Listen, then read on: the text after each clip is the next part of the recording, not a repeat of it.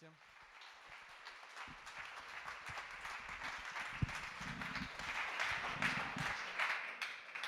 Hello, hello. Can you hear me? I don't know if it's working. Um, so, like, let me introduce myself. My name is Christian, and I'm a member of this church for the last three weeks now. Uh, three weeks officially, but I've been coming for a year and a half. Just the time to open my laptop. Um, I just want to say before to start that I was really overwhelmed by the emotion when Megan, Megan was singing. Suddenly, I started crying. I don't know why. Um, because it's the first time for me to preach. I never preached in my life. I believe in Jesus. But standing here, I don't really feel like I'm worthy. There we go. and then I was just grateful that Tim and the church and God gave me the opportunity to stand in front of you. Um, so thank you. Um, my first language is French, so I ask for forgiveness for my accent, and I hope you can understand whatever I'm saying. Um, let's have a little prayer. Lord Almighty, I thank you for the opportunity you give me to stand in front of your people. I know it's by not by my knowledge, by my strength, but by your grace that I stand here, because I'm not worthy. I'm the one that got astray, that you, um, you leave the 99 and come and find me. You climbed the mountain and you found me. And I thank you, Lord, because you love me. Amen.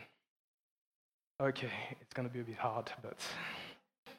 Um, so, just a little introduction. My name is Christian. I'm married to a beautiful wife named Pamela, and we have three little kids. Um, I grew up in a Christian family. So, as far as I can remember, we always been praying, worshiping, and going to church. I'm baptized, and I read my Bible. I was perhaps not as much as I should, but I always read my Bible. Um, with my mother, we used to have a nice vigil prayer every Friday. It was really a Christian family like. Um, however, for many years, when throughout my teenager time to my young adult life, I was living a double standard life.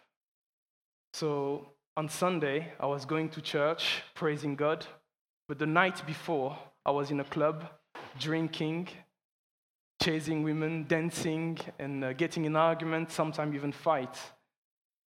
For quite a long time, that was my life, my youth life.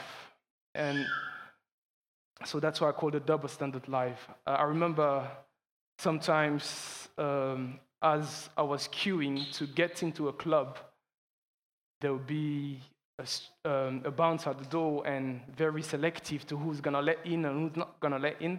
And as I was getting closer, I start praying. I say, God, let me in, let me in, let me in.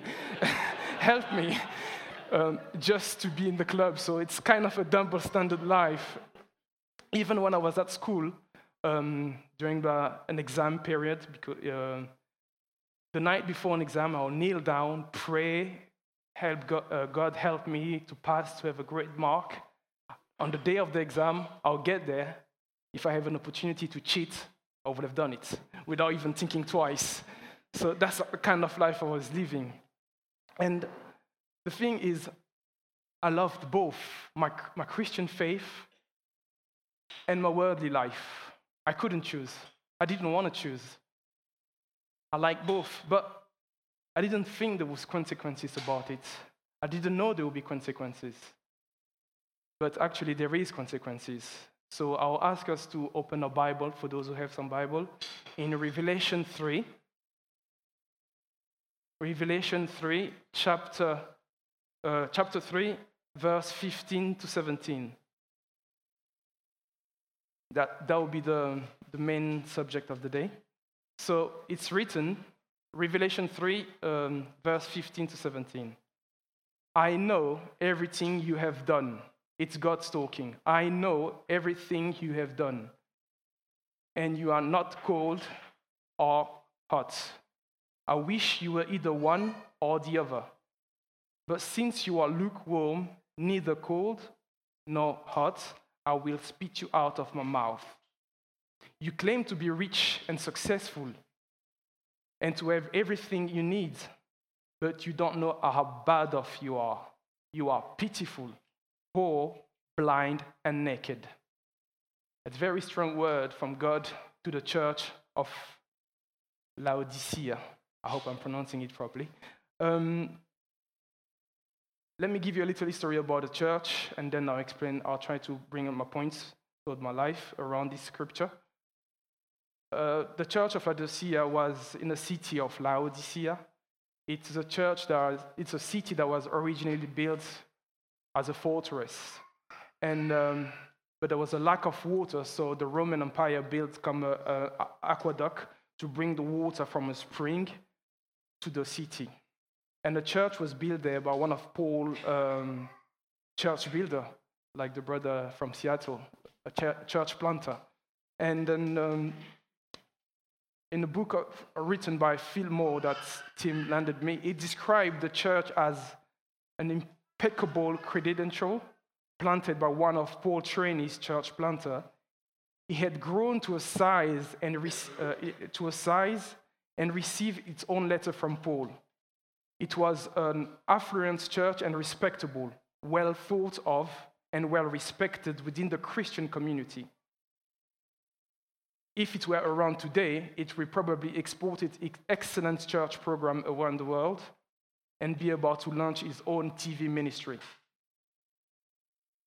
But Jesus' verdict about that church was on the opposite side.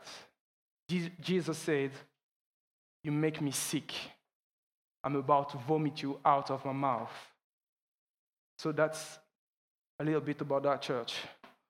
But although this chapter talk about that church, it refers to a church, I think we can look at it as Jesus talking to ourselves.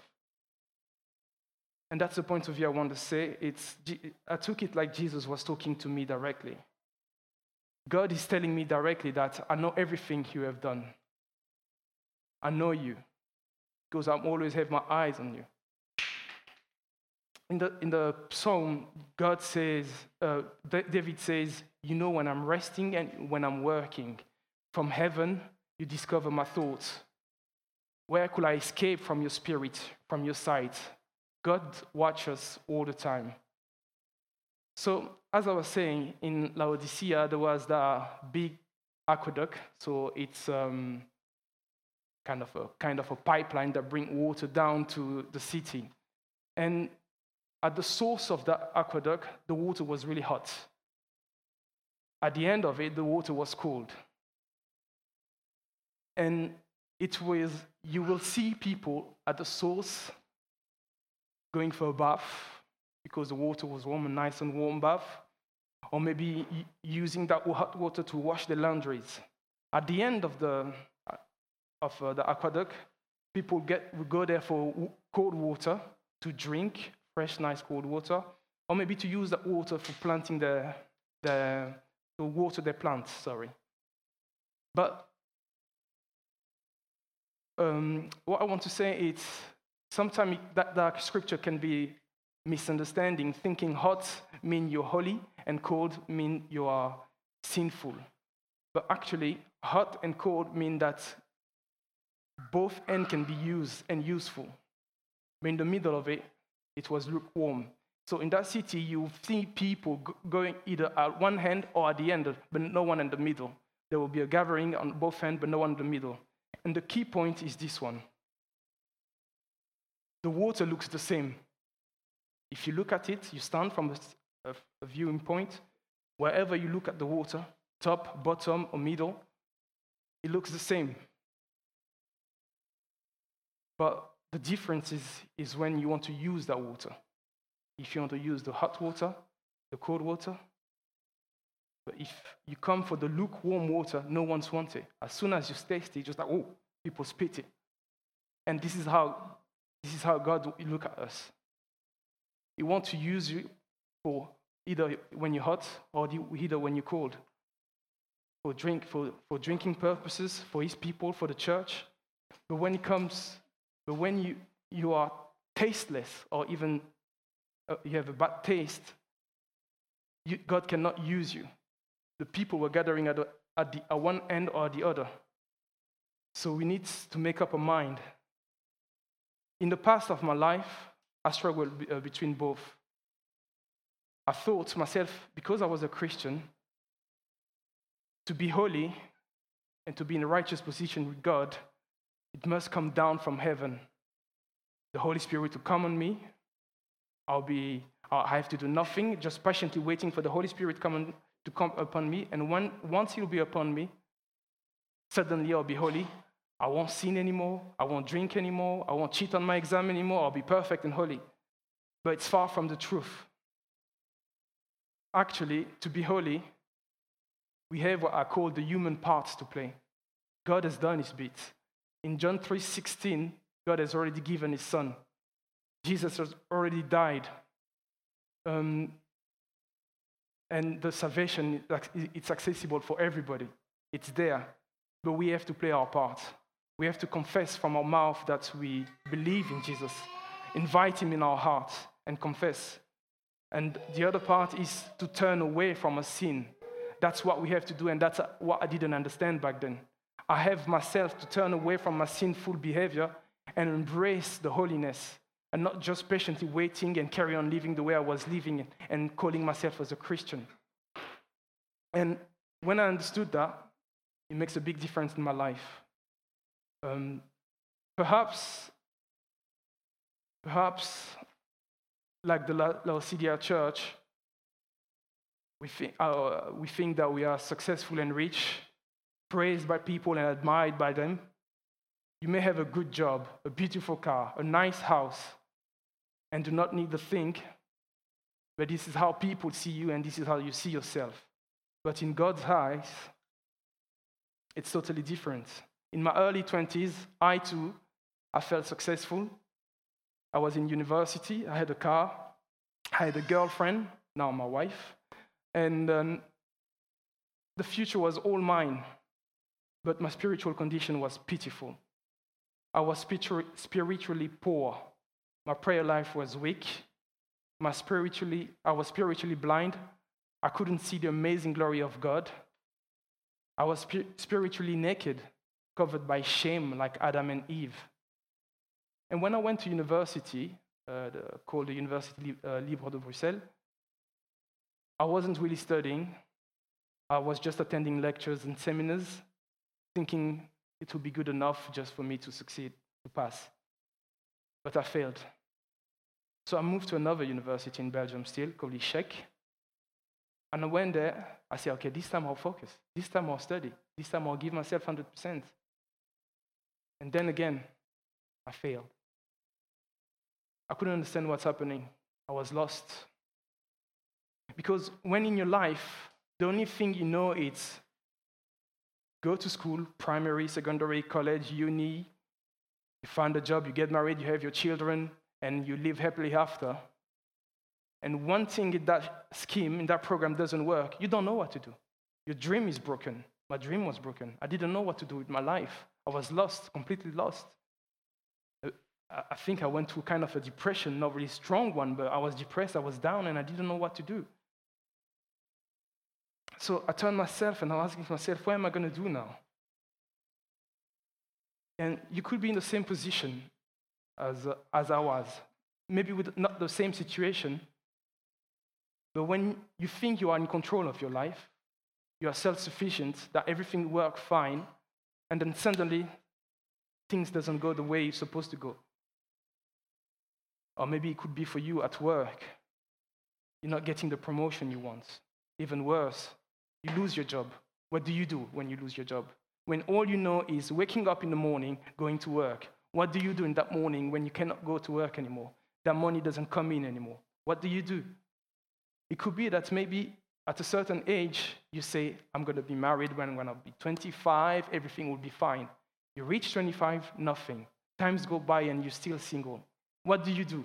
All your hope, all your plan doesn't work where to turn, where, where, who to turn to. Or sometimes some people plan to have a family. They're family lovers. They wanted children. And they're trying and trying. Nothing's happening. They're trying hard.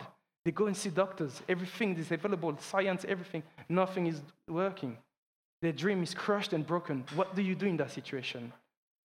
Or maybe it could be sickness.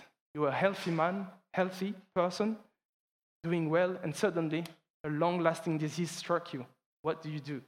The scriptures say um, when the foundation is destroyed, the righteous, what can you do? You don't know what to do. And the only thing I could do, the only thing I knew, was going back to Jesus. Sorry. So I started attending the church more often. I gave away my life, start praying every morning, start going to prayers meeting, start being more, more focused on Jesus and praying because I didn't know what to do. The horizon just disappeared in front of me. I was young, but I didn't know what to do with my life. And then out of the blue, an opportunity come, came to move, to move to London. And I was happy. I could see my future again. I could start over. I could start, I said, oh, good, thanks God, you gave me an opportunity to start over. So I moved to London, and I was away from my family, away from my friends. So in that kind of isolation, and my return toward God, I started looking for local church, attending that church, praying. Uh, I registered to uni, enrolled to a new university, and life started going again. I started breathing again and feeling good again. The hope that Jesus gave me and the new opportunity. So I starting doing, I starting, I starting to live and have hope again. And that's what Jesus brings in people's life. That's the difference Jesus brings in someone's life. I call it the divine love. When God is with you, whatever you're going through, uh, whatever are your dreams, whatever are your plan, if one day they don't go the way you're expecting, you can't have a baby. You can't find a person to marry to. You can't find the right job. The thing is, when you believe in Jesus, the first thing he's going to do to you to bring peace in the turmoil, in the trouble moment. Jesus, that's the first thing you give. And you be in this kind of state of peaceful mind, and people say, But despite what you're going through, you seem very calm and I don't understand how you're doing.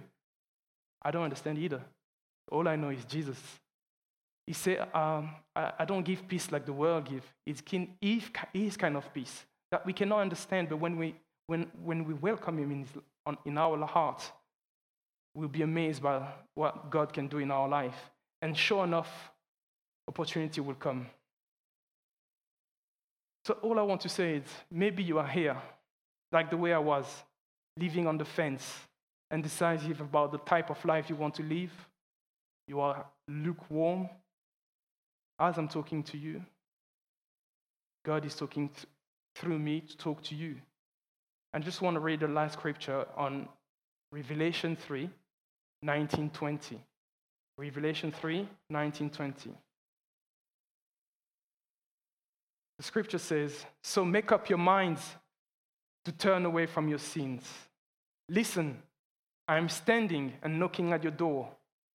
If you hear my voice and open the door, I will come in and we will eat together. That's God talking to us now. At these precise moments, God is standing at the door of your heart, knocking. Open your heart and let Him in.